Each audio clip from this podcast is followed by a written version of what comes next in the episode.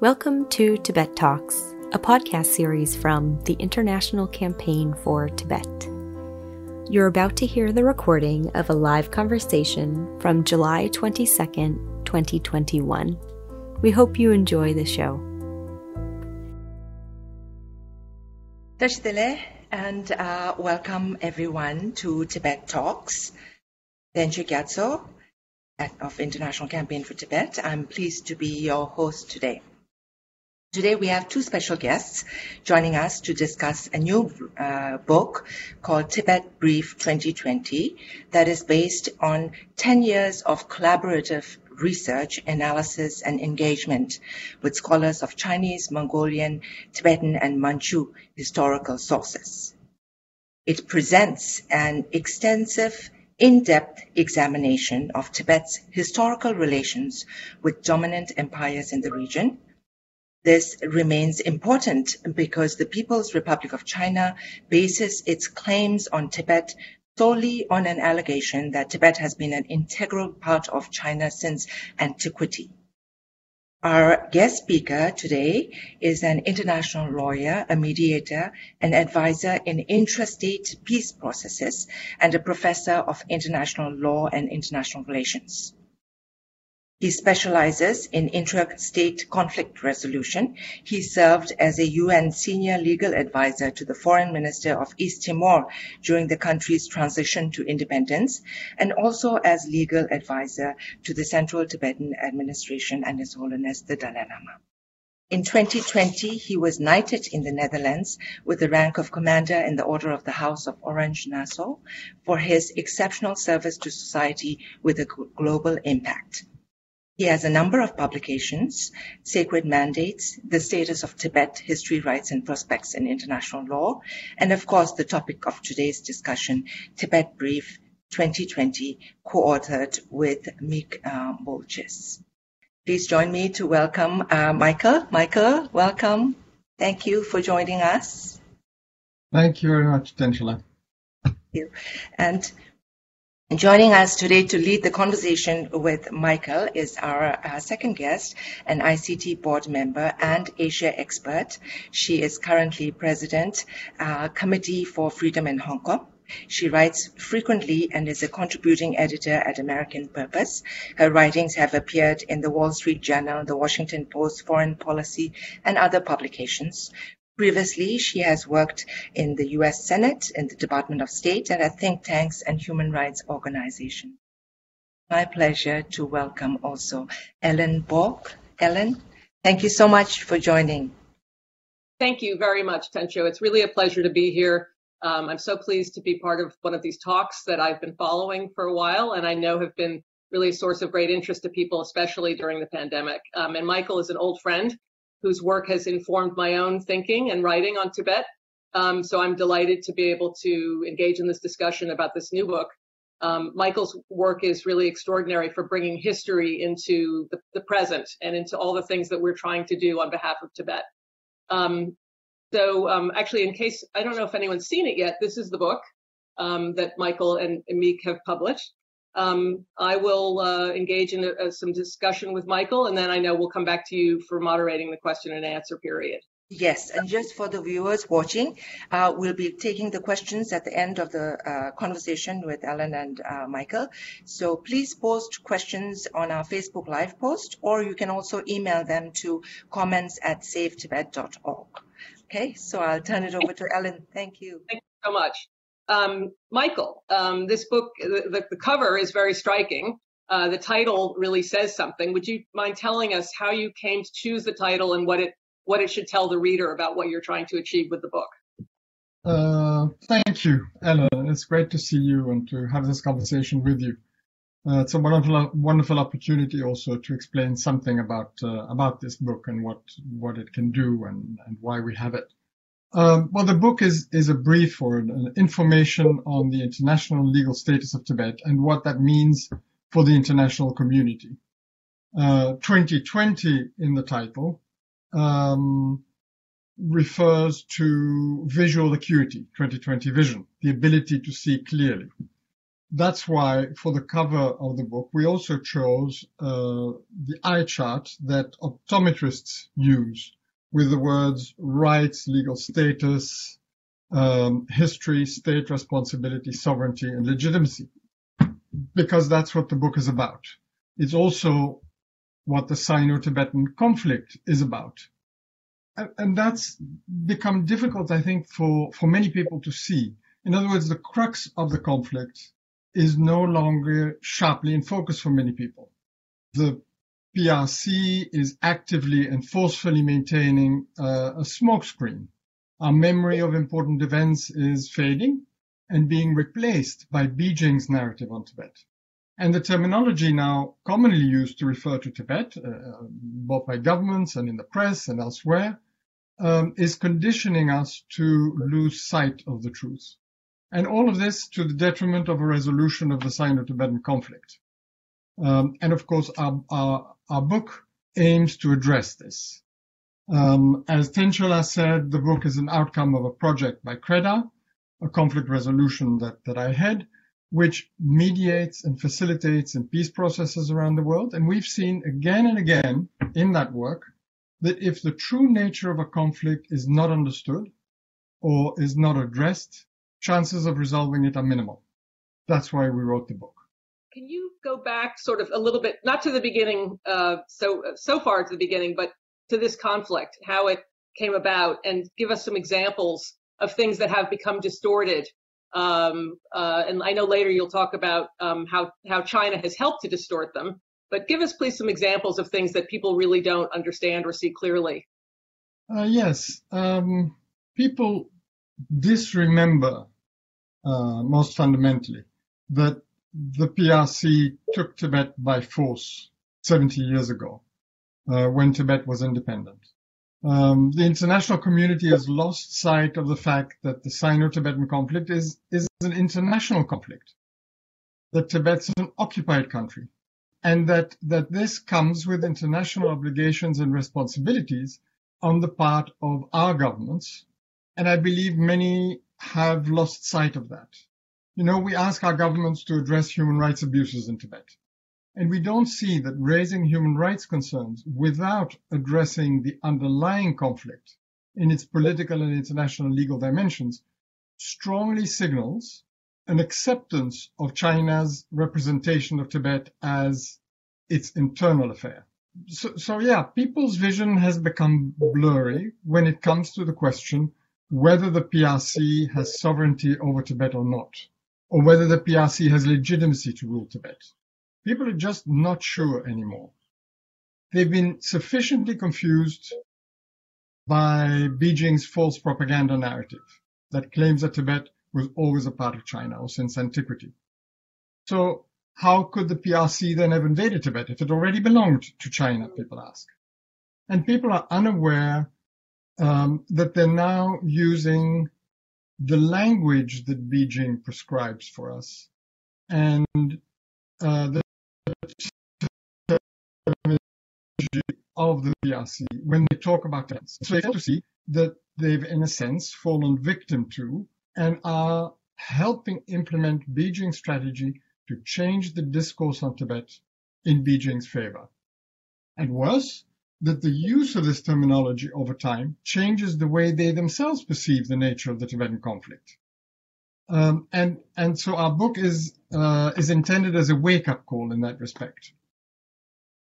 I think what you say is, is very uh, interesting as we, we see the way the PRC uses language and projects its um, core interests, so to speak. Tibet is a core interest, um, t- Taiwan, and that kind of thing. And they're, they're managing yes. to.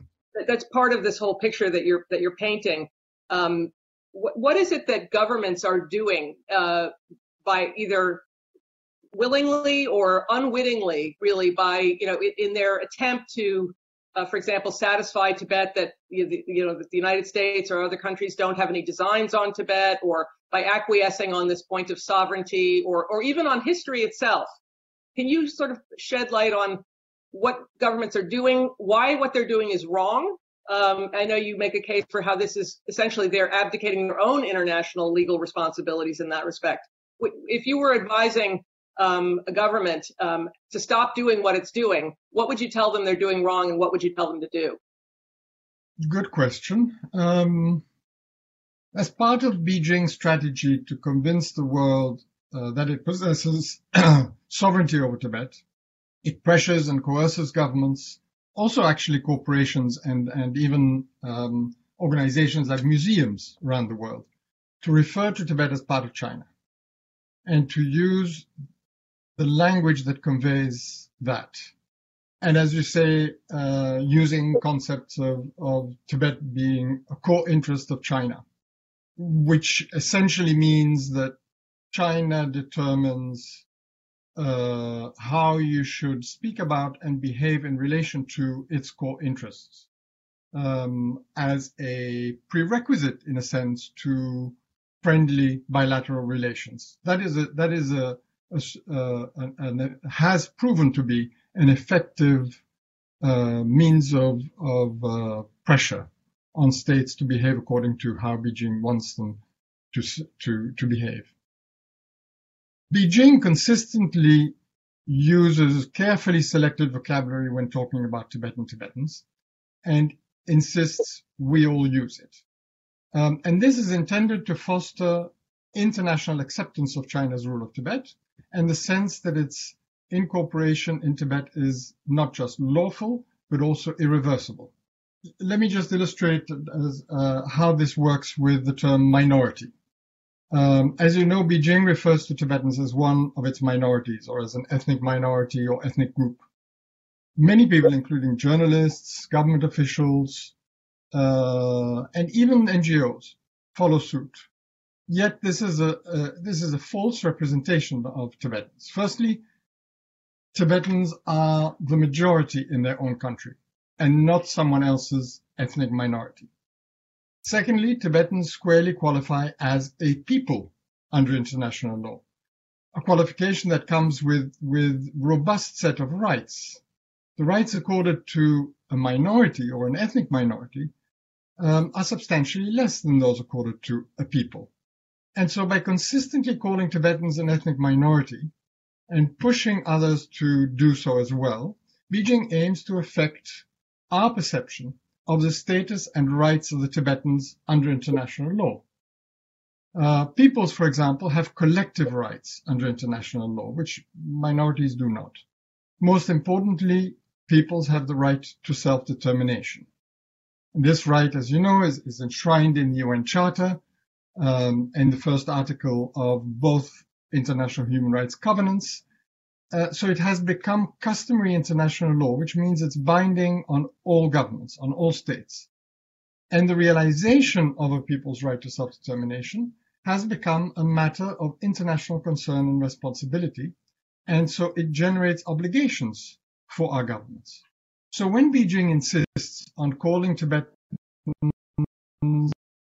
one of China's ethnic minorities, it's not minorities not the majority in China. Beijing's vocabulary is deliberate to change our perception of the rights of the Tibetans, our perception of China's entitlement to Tibet, and our perception of the extent to which the situation inside Tibet is within or outside uh, the purview, the responsibility uh, of the international community. And such a change in perception has an enormous impact on whether and how governments frame and address the Sino-Tibetan conflict. Whether a government conceives of Tibet as an occupied country and Tibetans as a people with the right to self-determination versus whether it considers Tibetans as an ethnic minority that have always been part of China makes a huge difference. Uh, the, the, the first, the former, signals that there is an international conflict in need of resolution. The latter signals that Tibet is China's internal affair and outside the international community's purview. The former signals that Tibetans have rights that China must respect. The latter signals that Tibetans' demands are in fact requests for special favors from China, which Beijing is essentially free to ignore.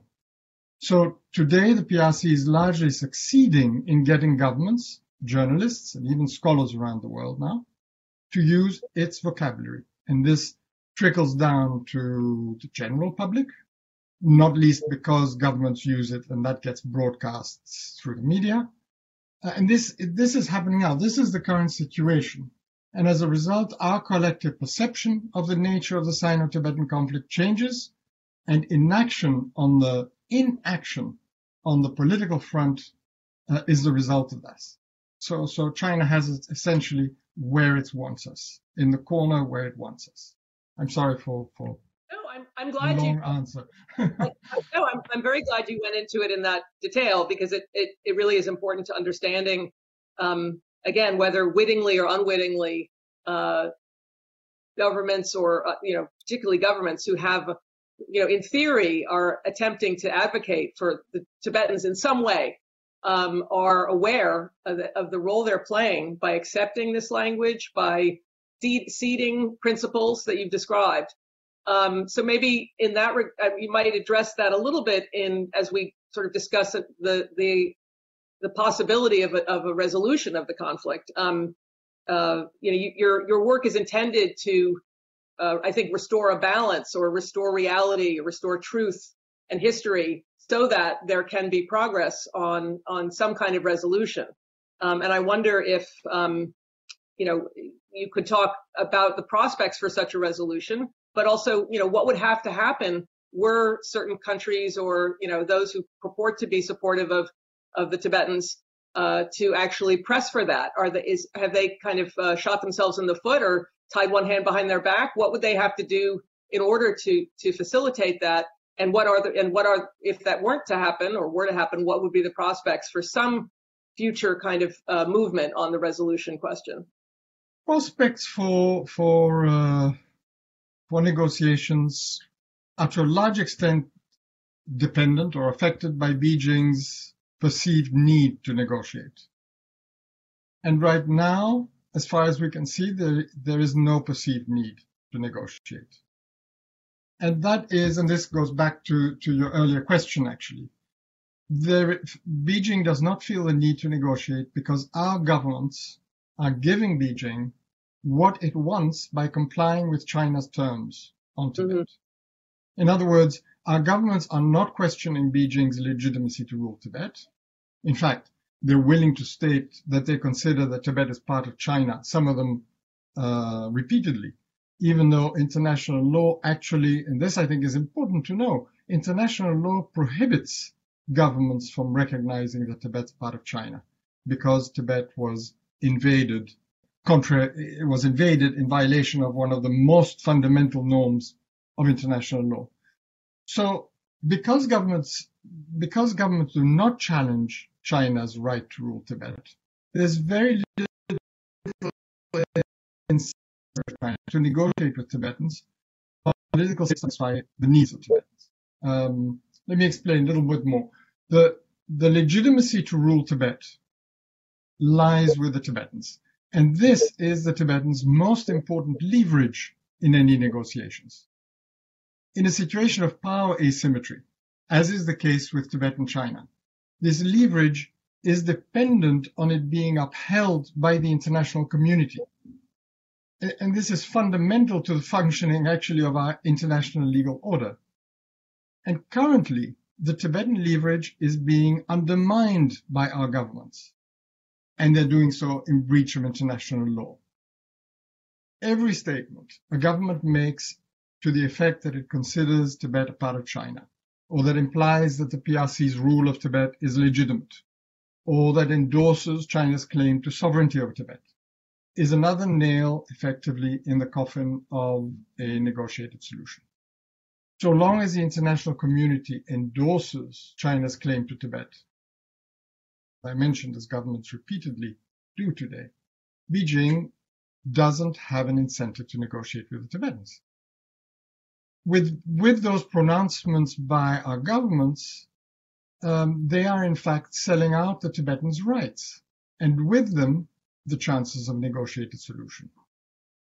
You know, as you mentioned, the stated policy of a number of governments, and that, includes European ones, the European Union itself, the US and Canada, is that they support negotiations between Beijing and the Tibetans to restore their conf- to, to, to resolve their conflict through dialogue and negotiations. But the actions of those same governments undermine this policy and, and we also don't address that. The fact that their actions are illegal, we also don't protest against. And so we don't really hold our governments accountable. And as a result, our governments are, are mostly paying lip service to the ideal of a resolution of a Sino-Tibetan conflict through negotiations. Um, and uh, there seems to be a general feeling, uh, even among NGOs engaged in the issue, that this is enough, that realistically much more can't be expected of, of our government. And that's where we are today. And yet, the continued occupation of Tibet, which is happening on our watch, and the fact that governments look the other way and use language that exonerates China so as not to upset it, makes them, makes governments accessories after the fact. And I know this is a serious accusation. An accessory after the fact, as you know, is someone who assists a person who's committed a crime after the person's committed it uh, with the intent to help the person avoid punishment. And our governments do that. Uh, they intentionally help the PRC get away with the annexation, with the invasion and annexation of a neighboring country. And we let them do that. So that really reduces the, the chances um, of the parties coming to a negotiated uh, solution.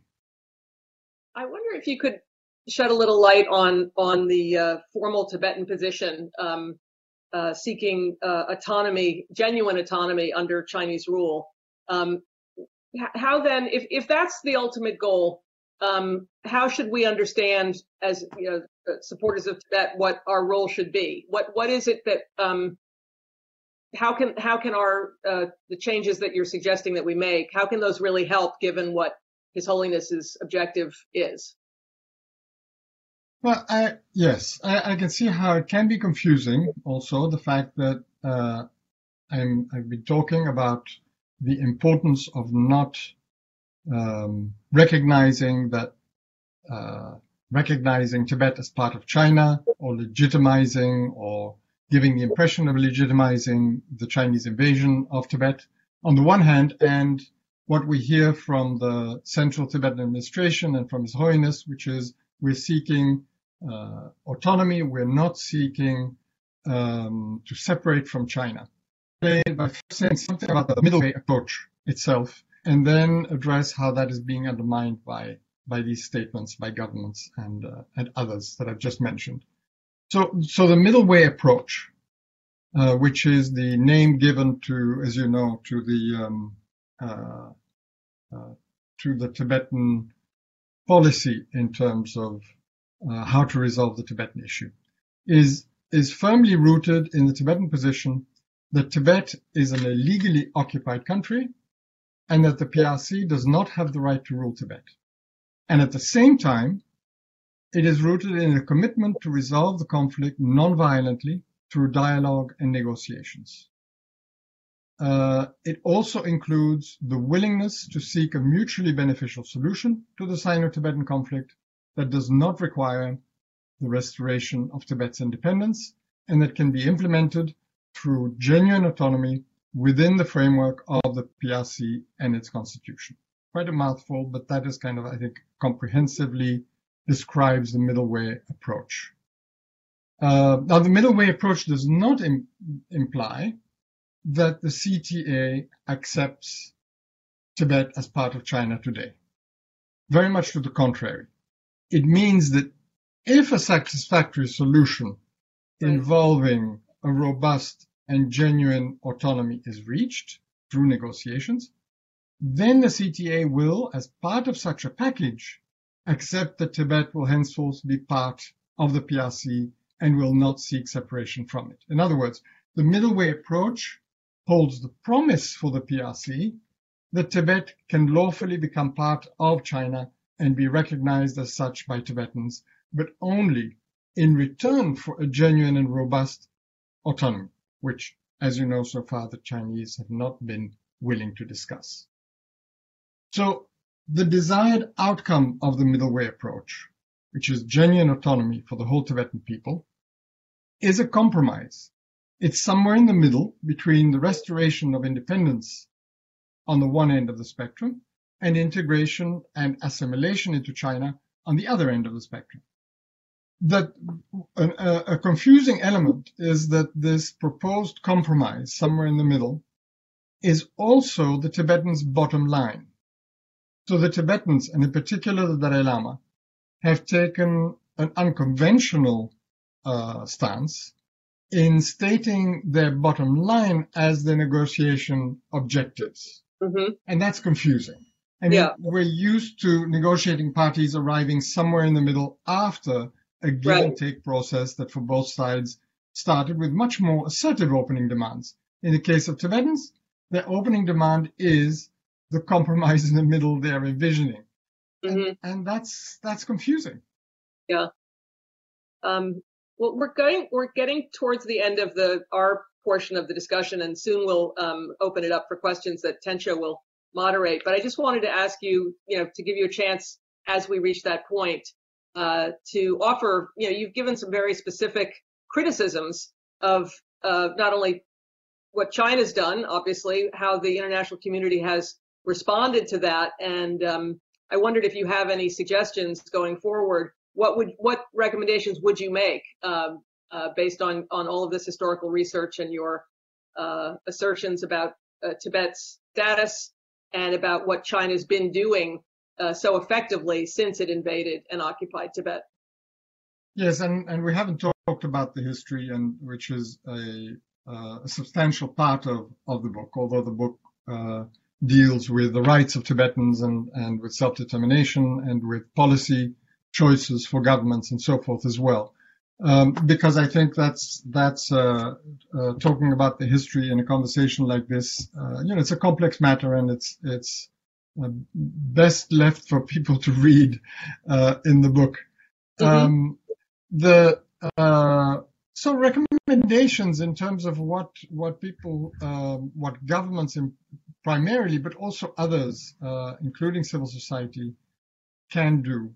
Um, well, the, the, the, first and perhaps most simple thing is to call the Sino-Tibetan conflict and Tibet what they are. In other words, to use the language and, and to press governments to use the language that reflects the truth about mm-hmm. the international legal status of Tibet and the Tibetans, and not to use language that perpetrates and solidifies the false representation of Tibet and the Tibetans. So Tibet is an occupied country, we should say so. Sino-Tibetan conflict is an international conflict, we should say so. And the Tibetans are an occupied people, not a minority. Uh, that's one. Um, and, and Tibetan China policy should, uh, I feel, be premised on the treatment of the Sino-Tibetan conflict as a matter of international concern, uh, and not as China's internal affair. Um, and this is, in fact, as, as I mentioned, a legal obligation of our governments. Um, Tibetan China policy should incentivize China's leaders to come to the table and should uh, center on denying China the benefits of its occupation of Tibet, including denying the recognition of its claim to sovereignty over Tibet until the conflict is satisfactorily resolved. This is kind of a basic uh, basic approach to, to incentivizing negotiations. Second recommendation would be to urge governments not to raise the Tibetan human rights concerns without also addressing the underlying conflict in its political, security, and international dimensions. They need to go hand in hand. Um, the Sino-Tibetan uh, conflict is political. Uh, China's occupation is strategic, and the human rights violations are the symptoms, the inevitable consequences of Chinese Communist Party pursuit of full control of Tibet. Ritualistically addressing symptoms, human rights in this case, without tackling the cause is not only, I think, a morally unacceptable policy choice, but it gives away that governments are not really serious even about the human rights of the Tibetans. Mm-hmm. We all know Tibetans' rights have been systematically and grossly violated for 70 years, despite international condemnation. China's leaders are just no longer concerned about this kind of criticism and, and not motivated to act on it. So we need to uh, not address human rights only on their own without also addressing the political conflict. And, and then uh, we should urge governments to be mindful not to give to China what is not theirs to give. In other words, ruling out independence, for example, or making other concessions by governments regarding rights that belong to Tibetans, those kinds of concessions are the exclusive prerogative of Tibetans. For any country to make such concessions not only takes away the leverage Tibetans may have with China, so reducing the chances of reaching a negotiated solution, but violates international law as well. And in the same way, not to accept or receive or purchase what is not China's to give. So it makes common sense, but Tibet's natural resources belong to the Tibetans, not to China. And governments or states are prohibited from acquiring those resources or goods made by those without the prior permission of the Tibetan people. This, this was recently again confirmed in a case in the European Court regarding Western Sahara. And finally, I think we have to hold our own governments and corporations and civil society actors too accountable for their behavior towards Tibet and China on all the points we've talked about today. Um, and I think that is from, from, you know, all of us in civil society, I think that is perhaps the strongest message I'd like to convey. Well, thank you very, very much. I think it's um, uh, a lot to keep talking about, and I look forward to getting our uh, audience's questions. And I know Tencho has been gathering them uh, so I'd like to ask her if she'd like to step in now and moderate this portion. Thanks so much, Michael. Thank you, Ellen. Thank you, Ellen, and thank you, Michael. Um, we uh, seem to have lost your uh, visual, but we can still hear you perfectly, so um, that's what counts. Um, I have a couple of questions here. I first have uh, a question from a viewer from the Netherlands. Um, he, Uyghur Sherp. He writes, Thank you so much for writing this book um, and, and for this talk. And he says, How are we going to bring this information into international politics and into the general media? I think one of the ways of doing it is by paying attention to uh, how Tibet is referred to, uh, what governments and others say, what NGOs say, and uh, making an effort to correct them. Making an effort to correct them with substantiated with with uh, good arguments and evidence. I mean, to to give an example of the kind of statement that to me is entirely unacceptable for a government to make let me just use the example of the Danish government's statement in December 2009 after uh, after China protested because the Danish foreign minister met with His Holiness Dalai Lama. The statement, and I'll uh, have it here, I'll just read it. Denmark is fully aware of the importance and sensitivity of Tibet related issues and attaches great importance to the view of the Chinese government on these issues. Denmark takes very seriously the Chinese opposition to meetings between members of the Danish government and the Dalai Lama. It has duly noted Chinese views that such meetings are against the core interests of China, and it will handle such issues prudently.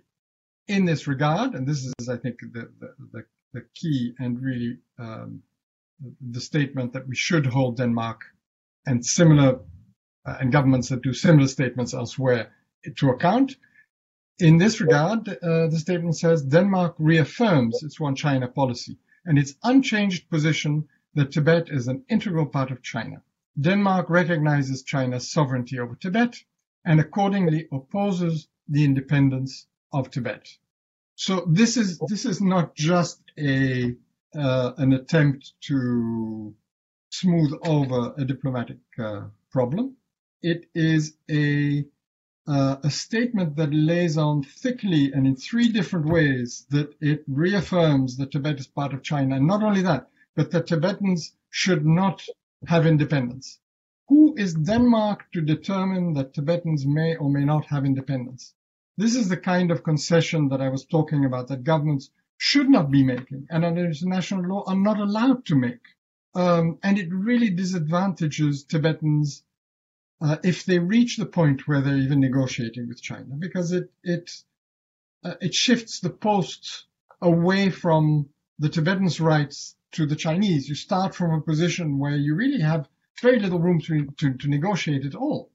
Um, when we hear or see these kinds of statements, and whether they're made by governments or, or organizations or the press, I think um, we have a responsibility to take the trouble to to respond, to call them to task, uh, and use historical, international, legal, or any other uh, moral arguments to to do that.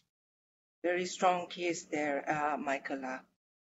Uh, the next question I have is uh, from a familiar name to all of us, from Leslie. She says, "What would Beijing what would give Beijing a need to negotiate? What would make them willing to negotiate? You know, you, Michaela, you worked closely with uh, late Chairman Lodi, who led the rounds of negotiation with the Chinese. Um, and then since 2010, there have been none. So, the, how would you answer this question?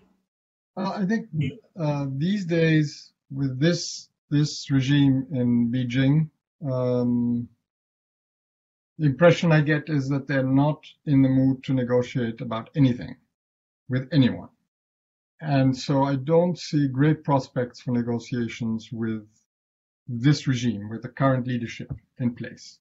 That doesn't mean that that uh, can't change. It also doesn't mean that with a, a uh, follow-up regime uh, or different leaders, that would not be possible uh, and things do change. So that's the only certainty we have, and we have to be prepared to to act on it. And I think this is this is an important theme uh, that I've been trying to convey in in different places, and is also the theme in the book, is that what China needs most from the Tibetans, in fact, perhaps the only thing it needs from the Tibetans, and uh, is uh, legitimacy the legitimization of China's rule over Tibet or its claim to rule Tibet. Um, and it's really only the Tibetans that can give China this. So this is what needs to be highlighted. This is what's going to make China want to negotiate with Tibetans. Um, and this is why the more governments in particular, but also the general public. But particularly, this is why the more governments that seem to or imply that China has legitimacy to rule Tibet and make statements to that effect, the more that happens, the less China has any incentive to talk to Tibetans because it thinks it's getting this, at least a semblance of legitimacy from the international community as well.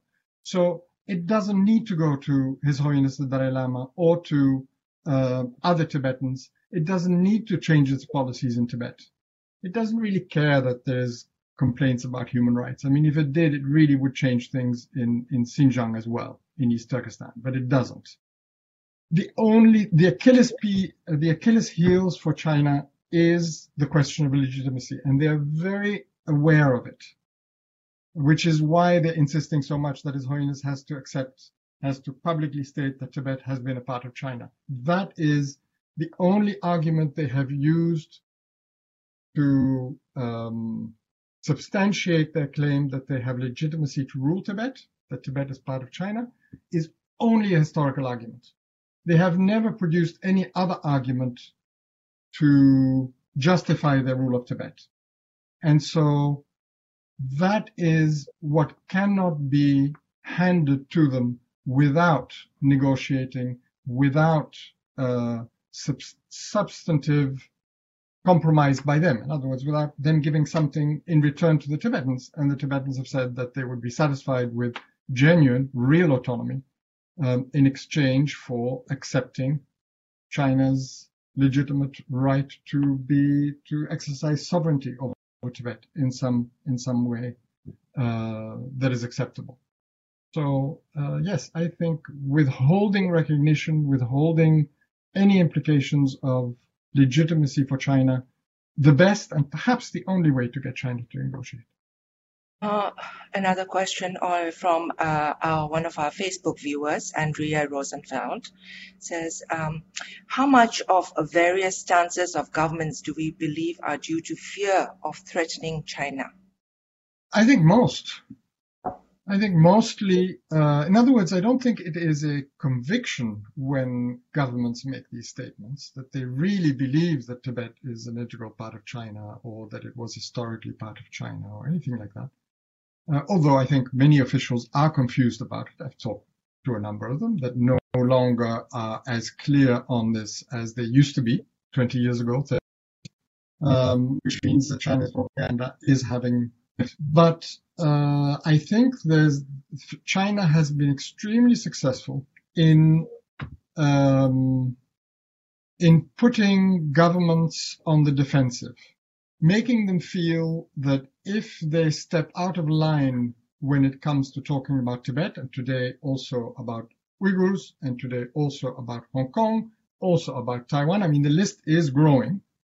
Um, Soon it'll be Mongolia. Soon it'll be uh, the South China Sea will be added to all these things that it has already uh, identified as core interests.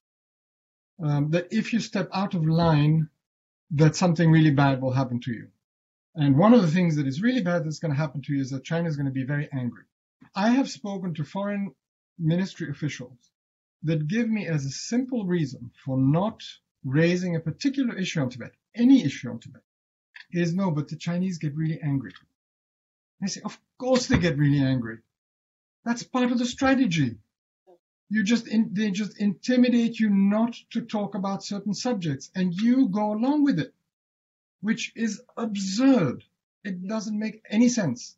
So yes, China has been very successful at instilling fear that bad things happen, including that a diplomat gets angry if you um, raise issues that they're not happy with when it comes to Tibet.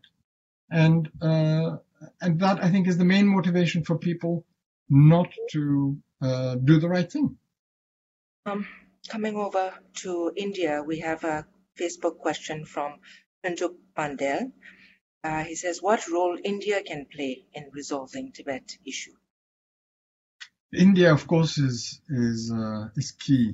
India is uh, an essential player in in uh, resolving the issue, or in helping to resolve the issue, or in helping to bring sufficient pressure to resolve the issue. And of course, India has um, an enormous.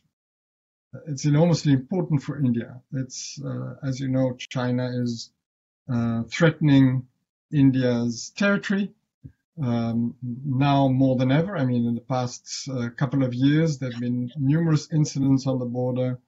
Uh, China has been uh, making more assertive its claims to uh, what it calls southern Tibet, which is um, Arunachal Pradesh, a huge area uh, in northeast uh, India, but also in northwest India. Um, and so, yes, uh, India really feels the heat of China's presence in Tibet more than more than anyone else, um, except perhaps Bhutan and Nepal feel it as well. But they have they they manage their relations uh, in a way that uh, um, that they consider right. Um, so yes, India India uh, is essential. Uh, and I think that for India, the same goes as for other governments, that speaking the truth um, is probably its own best defense, its own best um, shield from aggression from China. Uh, again, I'm sure that China has instilled fear among some in India that if it gets out of line uh, on Tibet, that really bad things are going to happen. Uh, but in the long term, the only way that India can um, can protect itself is by speaking the truth. I mean, let's take a very clear example. Uh, China claims, as I mentioned, uh, Arunachal Pradesh. Um, it does not recognize the, and it does so because it doesn't recognize the border that was agreed to in a treaty between Tibet and Britain um, in 1914. That is the, the border that is internationally agreed. If India doesn't insist on the truth that Tibet was independent before China's invasion, then it has no leg to stand on in defending this border as being uh, the legitimate international border because uh, the Tibetans ceded territory as part of that uh, agreement with Britain. Um, and if that uh, treaty was invalid because, as China claims, Tibet was not independent at the time, then India cannot really defend its claim to uh, a part of that territory. So for India, it is extremely important that it uh, insists that Tibet was independent at that time, which it was. India recognized that Tibet was independent uh, as soon as, as India itself became independent in 1947. It sent an official note from the government to the government of, of Tibet in which it was very clear that it was treating Tibet as an independent country with treaty relations, that it, it said it hoped uh, uh, Tibet would respect its treaty relations with India. Um, and yet now India, in a sense, is, has not uh, respected its treaty relations with Tibet by accepting at some point that uh, that Tibet uh, had become part of the PRC. And so I think India has to carefully um, course correct its position on Tibet.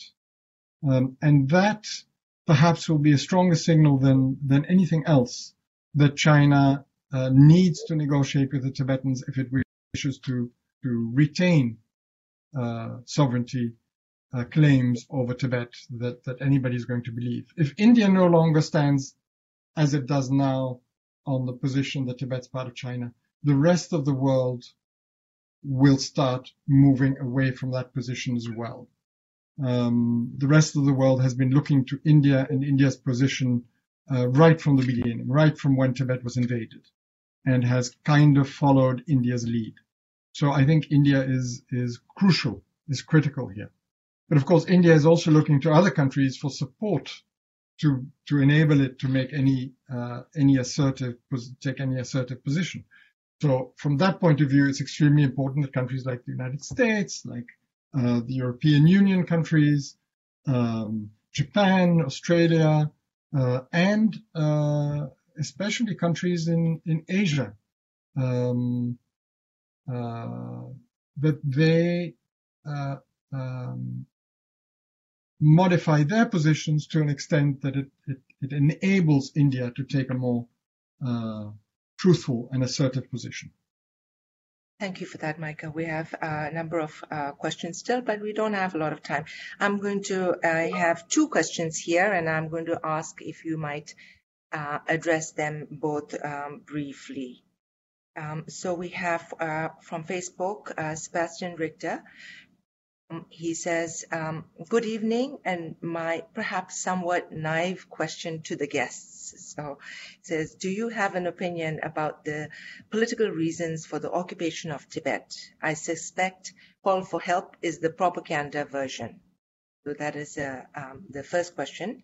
And the Sorry, second, I didn't completely get that question. So he says he wants to know about the political reasons for the occupation of Tibet he's heard about the call for the um, the you know the Chinese uh, liberation of Tibet version. So he, he's um, I, suspect um, that's his question. Um, for a uh, more general question.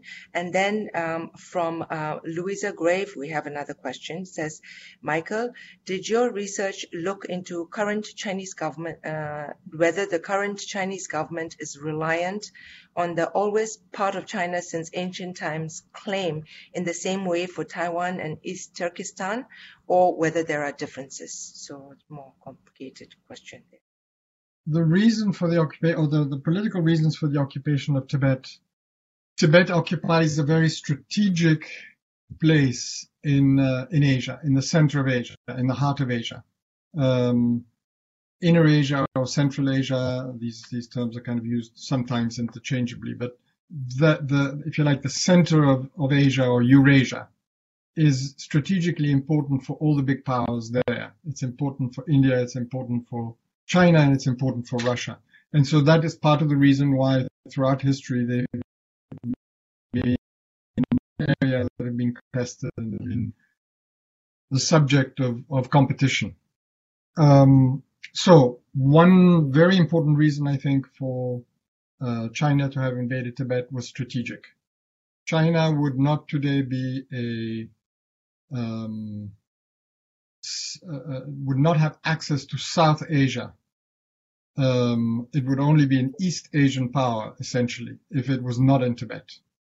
And so I think that is, that's an essential reason for it. I mean, just look at also how, um, how important it has been for it in relations to, um, to Nepal today, uh, in its relations with Bangladesh in the past, uh, now with Pakistan, all of that, Tibet has a central role to play because, as you know, China um, uh, has a, a, very strong military presence in Tibet that kind of dominates this area. So strategic is is very important. I think natural resources has always been part of the equation, uh, even though the PRC did not develop that fast in the beginning, and that is largely because there was no infrastructure, and it's taken them a long time to build the infrastructure that they need to to truly exploit Tibet's natural resources. But um, that is an important part of the equation. An additional reason, which has to do with the, uh, in a sense, the psychology of Chinese imperial dynastic thinking, which is that every new dynasty has to prove its legitimacy by expanding the empire, by expanding the territory, by expanding the sovereignty, uh, the reach. And uh, Tibet was, I think, part of that um, process by Mao Zedong. And letting it go would be unacceptable for the same reason, because losing a part of territory under the same psycholo- psychological thinking is a signal of the beginning of the loss of legitimacy to rule China, not just to rule Tibet, but to rule China. So, um, and you, you can see that each new leader, even within the communist system, has tried to expand their sovereignty in some way, whether it is by expanding the sovereignty to Hong Kong or uh, to some in some other way. So, um, so that's that is I think an, another reason for the invasion. The claim that Tibet was liberated from imperialism or from imperialist forces is completely nonsense. I mean, there were just no imperialist forces in Tibet. Yes, Tibet had relations with Britain, um, uh, but that doesn't make it Tibet a colony of Britain, and it wasn't a colony of Britain, and there were there was no military presence of the British. There was simply a diplomatic representative, which which one has in every country. So that that is a completely bogus uh, claim by China, but one which they have broadcast widely, and which I think uh, even at the time when they invaded Tibet, a number of people suspected might have been uh, there might have been some truth to it. Uh, but I think certainly uh, Chinese in China, Chinese population in China, many of them believe that. Um, and uh, so in terms of the, the comparisons with Taiwan, uh, East Turkestan historically, um, uh, there are differences, and the differences are, are quite major and quite important. Um, uh, and one might add uh, uh, Mongolia as well, both both independent Mongolia and inner Mongolia. The history of all of these regions in relation to um, Eastern empires or Inner Asian empires uh, in the past have been different. Um, at the same time, there are similarities. The, sim- the, the, main similarity, I think, between Tibet and East Turkestan, or Xinjiang, as people uh, tend to call it, because that's the name that the region, um, is being ruled with a almost typical uh, colonialist regime. Both of them are today, in effect, colonies of China. And it really angers me in a way that, you know, we have, um, the world has made such a big effort to ensure the decolonization of all former colonies in the past century. Uh, and I think did a, did a good job of that. Um, I think that is one of the one of the things that we can be proud of, and that we can be proud the UN helped to achieve. And yet, we allow the continuation, or in fact, a uh, a new creation of colonies in the middle of last century, uh, and we allow that to happen without uh, calling China to task. But if you really look at the criteria of colonialism, all of them uh, apply to Tibet and to East Turkestan. Uh, of course, Taiwan not because Taiwan is independent, except that China doesn't doesn't accept that, and that much of the world doesn't recognize it uh, as independent. But the other thing that they all have in common is the historical argumentation from the PRC side. From the PRC side, all the argumentation for all three of these and for the South China Sea has been uh, and is that because these regions had uh, a, a, particular relationship with um, empires that ruled China, therefore they are or they were and should be today part of China. In other words, they project um, today's borders of the PRC as they have established them into the past, into history, and reinterpret history in a misleading way to, to show that these all these territories have always been part of China, have have some simply on the basis that they had some relationship, not even with China, but with rulers or empires that ruled China with the Mongols, for example. Tibetans had very close relationship with the Mongols, and was in fact Tibet was part of the Mongol Empire, just as you know Eastern Europe and and uh, Persia and all of Central Asia and China were all part of the, the, Mongol Empire. With the Qing Empire of the Manchus, we can say the same. The Tibetans had a close relationship with the Manchus, but Tibetans did not have a close relationship with China. It was not part of the Ming, which was the Chinese empire. It was not part of China when the Manchu Qing ruled China. The Manchus, very clearly the emperors made a very clear distinction between their relations with Tibet and their rule of China, which they occupied.